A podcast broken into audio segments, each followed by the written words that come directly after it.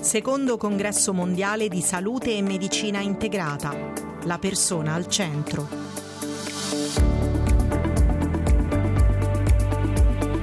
Amici all'ascolto, un cordiale saluto da Giancarlo Lavella, siete collegati con la, Radio Vaticana e parliamo di sanità, di medicina, anzi direi continuiamo a parlare di sanità e medicina per coloro che vengono dall'ascolto di eh, effetti collaterali che è andato in onda eh, prima di noi. Puntata speciale dunque come avete sentito eh, dal, dalla nostra introduzione sul secondo congresso mondiale di medicina integrata che è in corso a Roma all'Angelico, all'Angelicum eh, Centro Congressi dove ieri è stata la nostra collega Gabriella Cerato. Sì, buongiorno buongiorno Giancarlo, buongiorno ai nostri ascoltatori. Ecco, le tue prime impressioni e poi subito il nostro primo ospite. Noi siamo andati con le telecamere per riprendere gli ospiti che arrivavano, in mattinata era proprio il momento della registrazione, quindi abbiamo visto eh, studiosi di le, tutti i continenti, di tutte le parti del mondo che arrivavano e hanno già eh, preso parte, prendevano quella mattina, ieri mattina parte ai primi eh, pre-workshop, poi c'è stata infatti l'inaugurazione nel pomeriggio alla Camera dei Deputati, quella l'apertura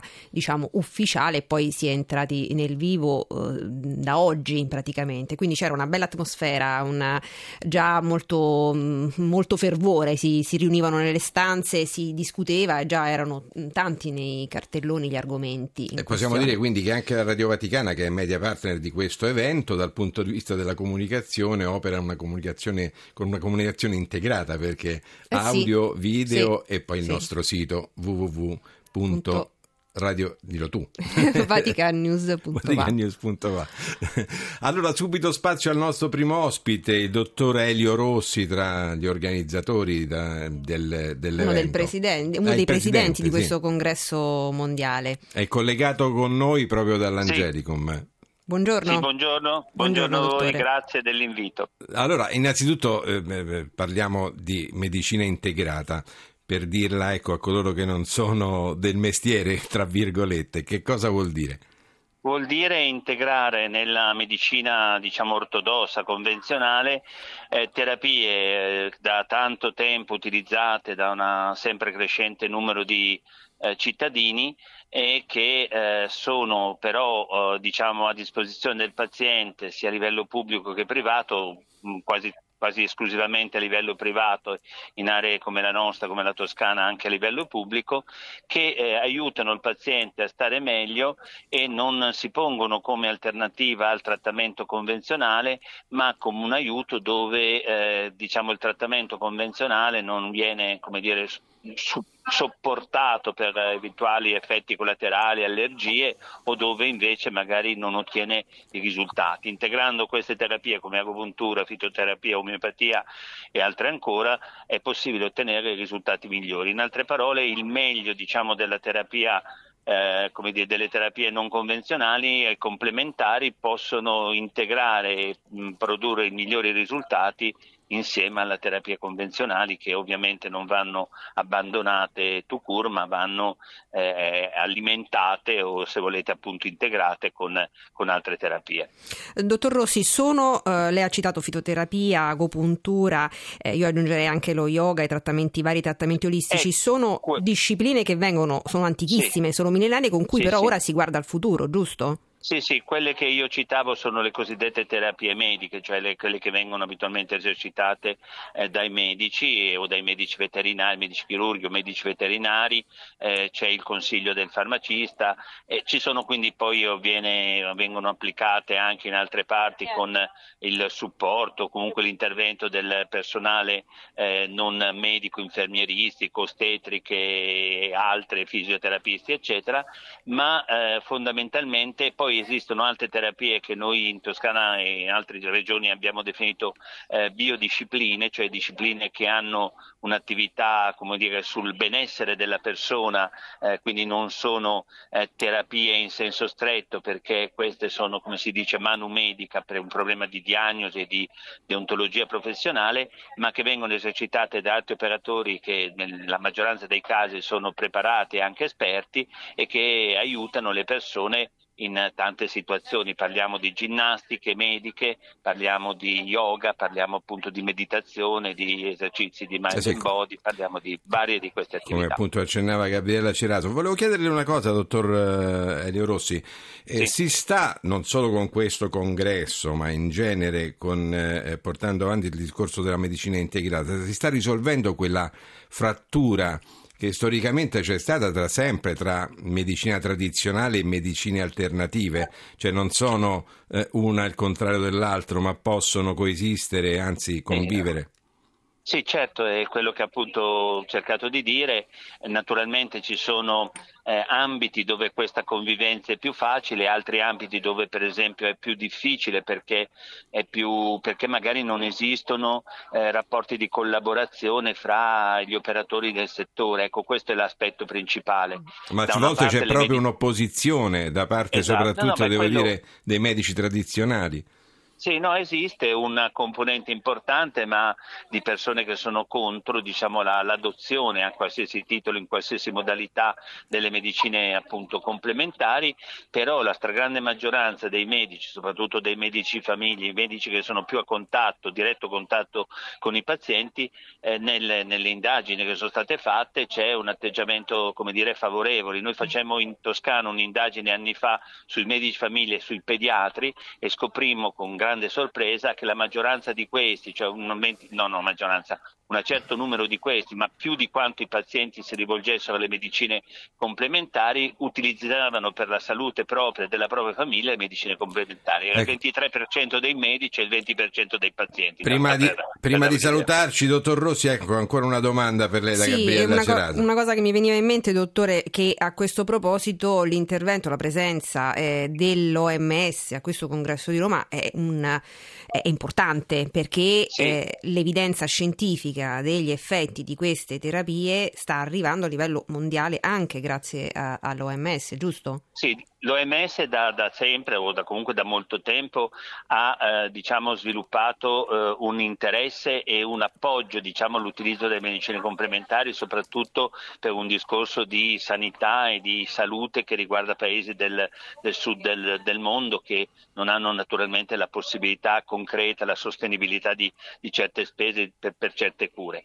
Ma eh, ultimamente, appunto nell'agosto, circa un mese fa, c'è stato questo grande summit promosso dal- dall'OMS in India che ha, eh, si è concluso una dichiarazione finale che è di grande supporto e sostegno allo sviluppo delle medicine che loro definiscono eh, tradizionali, complementari e integrative e che eh, quindi con tutte e tre le accezioni dei termini per, per- per definire spazi diversi e eh, che eh, sulla base delle evidenze scientifiche naturalmente eh, che vengono e verranno raccolte anche col supporto delle, delle organizzazioni mondiali della sanità e che già esistono e sono crescenti. Abbiamo Certo. visto stamattina che sono diventate mh, 100 volte maggiori rispetto a quanto Sì. erano pochi anni fa. Ecco, quindi siamo sempre in un ambito scientifico che sta crescendo, ci, vuole, ci vorrà del tempo perché arrivi a, sua, a un- conclusioni definitive, ma, ma il cammino è questo, eh, sicuramente. Grazie, grazie dottor Prego, Elio Rossi, grazie grazie, voi, per essere grazie a stato con noi. Noi la lasciamo ecco, i suoi impegni al congresso,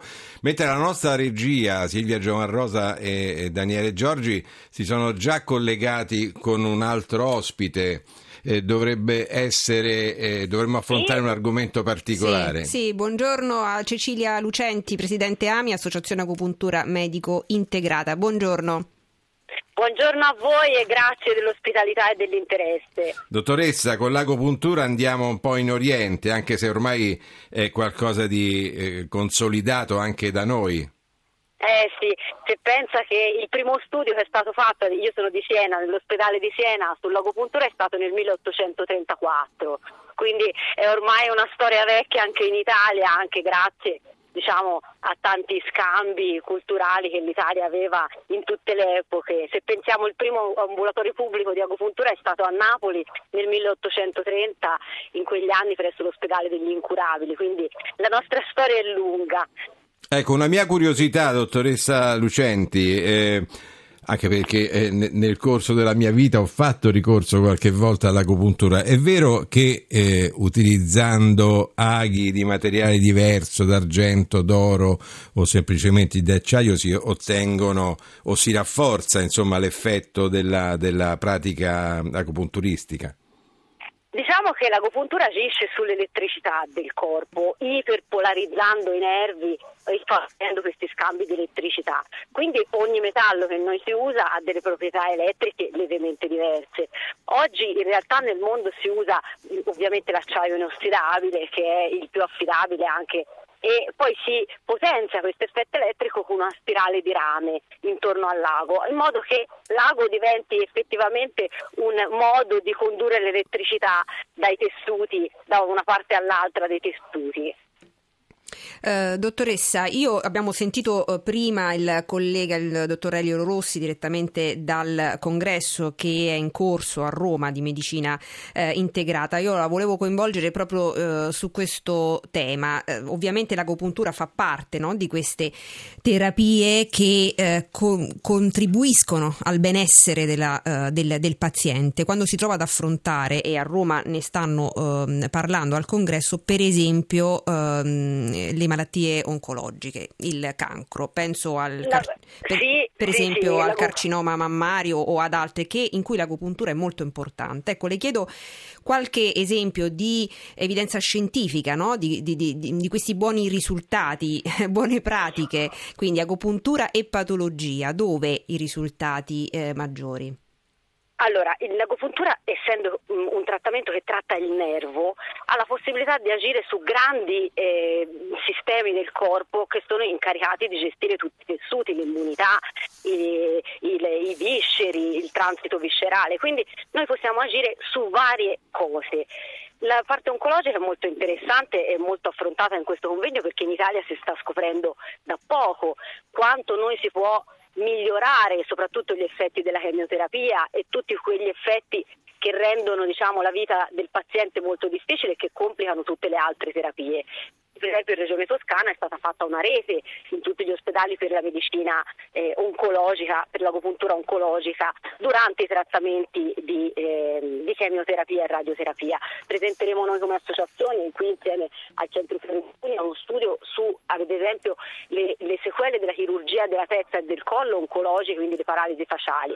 Però la cosa che a noi come associazione diciamo, emoziona di più in, in questo periodo è uh, il lavoro sulla, ehm, sulla neurologia neurologia, sulle patologie neurologiche che noi sappiamo essere una grande voce di spesa, sì. una grande voce di sofferenza per le famiglie. Ecco, questa neuroagopuntura che è un campo che veramente è proprio la quintessenza della medicina integrata perché prende una tradizione vecchia 3.000 certo. anni e già dagli anni 30 comincia a studiarla e a perfezionarla in tutto il mondo alla luce delle neuroscienze, quindi sono nate scuole eh, in, in, Asia di, di craniopuntura, diverse tecniche uh-huh. di mhm. stimolo e qua in Occidente più di riflessoterapia, come per esempio la neuroauricoloterapia francese, che possono fare veramente tanto, ad esempio nelle sequele di ictus, nell'emorragia cerebrale, ehm, e, e anche in un campo che è così importante come i disturbi del neurosviluppo. La nostra associazione che si occupa da tanti anni di eh, divulgare, siamo un'associazione no profit, le best practice e la consapevolezza sull'agopuntura, presentiamo a questo congresso diversi casi di patologie pediatriche, mm. eh, tetraparesi spastiche infantili, anche curate in vari stadi, quindi anche da adulti, dove si può recuperare veramente un'autonomia mm. così importante, anche l'autonomia domiciliare e foriera di costi anche per lo Stato. un altro campo molto interessante sono le patologie neurodegenerative, per esempio il Parkinson, le demenze e tutte queste cose la nostra associazione cerca di svilupparle pur tra tanta fatica perché ovviamente certo. Siamo, certo. Eh, patologie, patologie purtroppo in aumento ma una curiosità purtroppo in aumento eh sì. Una curiosità, dottoressa, stiamo per, per, lasciarci, abbiamo quasi esaurito il nostro spazio, sì. ma eh, mi interessava sapere anche per i nostri ascoltatori eh, la ricaduta sui pazienti, perché poi sono loro che ricevono l'effetto eh, conclusivo, po- si, ci si augura positivo, dell'intervento eh, della medicina integrata. Ecco, che risposte avete avuto? noi abbiamo risposte con l'agopuntura medica integrata in questo tipo di patologie su tanti aspetti, sul piano motorio, sul piano cognitivo, disturbi epilettici, ad esempio dopo l'ictus, e, e il, la disfagia, cioè disturbi a, butta, a buttare giù, a deglutire, che sono così importanti anche per la spesa sanitaria. Ora li stiamo testando, la nostra associazione ha fatto un'importante convenzione con la Fondazione Volterra Ricerche, che è un, un importante istituto di riabilitazione che si chiama Auxilium Vite, e per testare proprio in Italia questi risultati per confermare la letteratura internazionale e per proporre diciamo, alla politica eh, questi dati diciamo, visti dall'Italia per poter inserire nella pratica corrente in tutte queste malattie l'agopuntura, perché ormai le malattie in cui sappiamo che funziona sono tantissime. Gli studi ci sono, manca solo davvero l'applicazione pratica, il costo umano di impararle per noi medici e di buttarsi ad applicarle sui pazienti anche più gravi. Certo. Grazie, grazie dottoressa Lucenti, grazie per essere stata con grazie noi. Averci... a voi e l'interesse. E averci raccontato, ecco Gabriella Cerato, l'aspetto, un aspetto particolare de, di questo congresso di medicina integrata, ecco, l'agopuntura. Eh sì, con l'auspicio che non sia più l'eccezione ma diventi, come diceva la dottoressa, parte parte delle cure, no? certo. proprio eh, soprattutto perché effetti. funziona. Perché nel... funziona, perché aiuta, almeno aiuta lo stile, la qualità della vita di persone che già affrontano patologie. E noi torneremo a parlare del congresso di medicina integrata tra due giorni, proprio il giorno della chiusura, eh, però ci incontreremo di mattina nell'ambito del programma Radio Vaticana con voi. Per ora grazie a tutti per l'ascolto, grazie alla nostra regia Daniele Giorgi e Silvia Giovarrosa. Gabriella, grazie a te. Grazie Giancarlo. Giancarlo Lavella vi saluta. Ai prossimi programmi.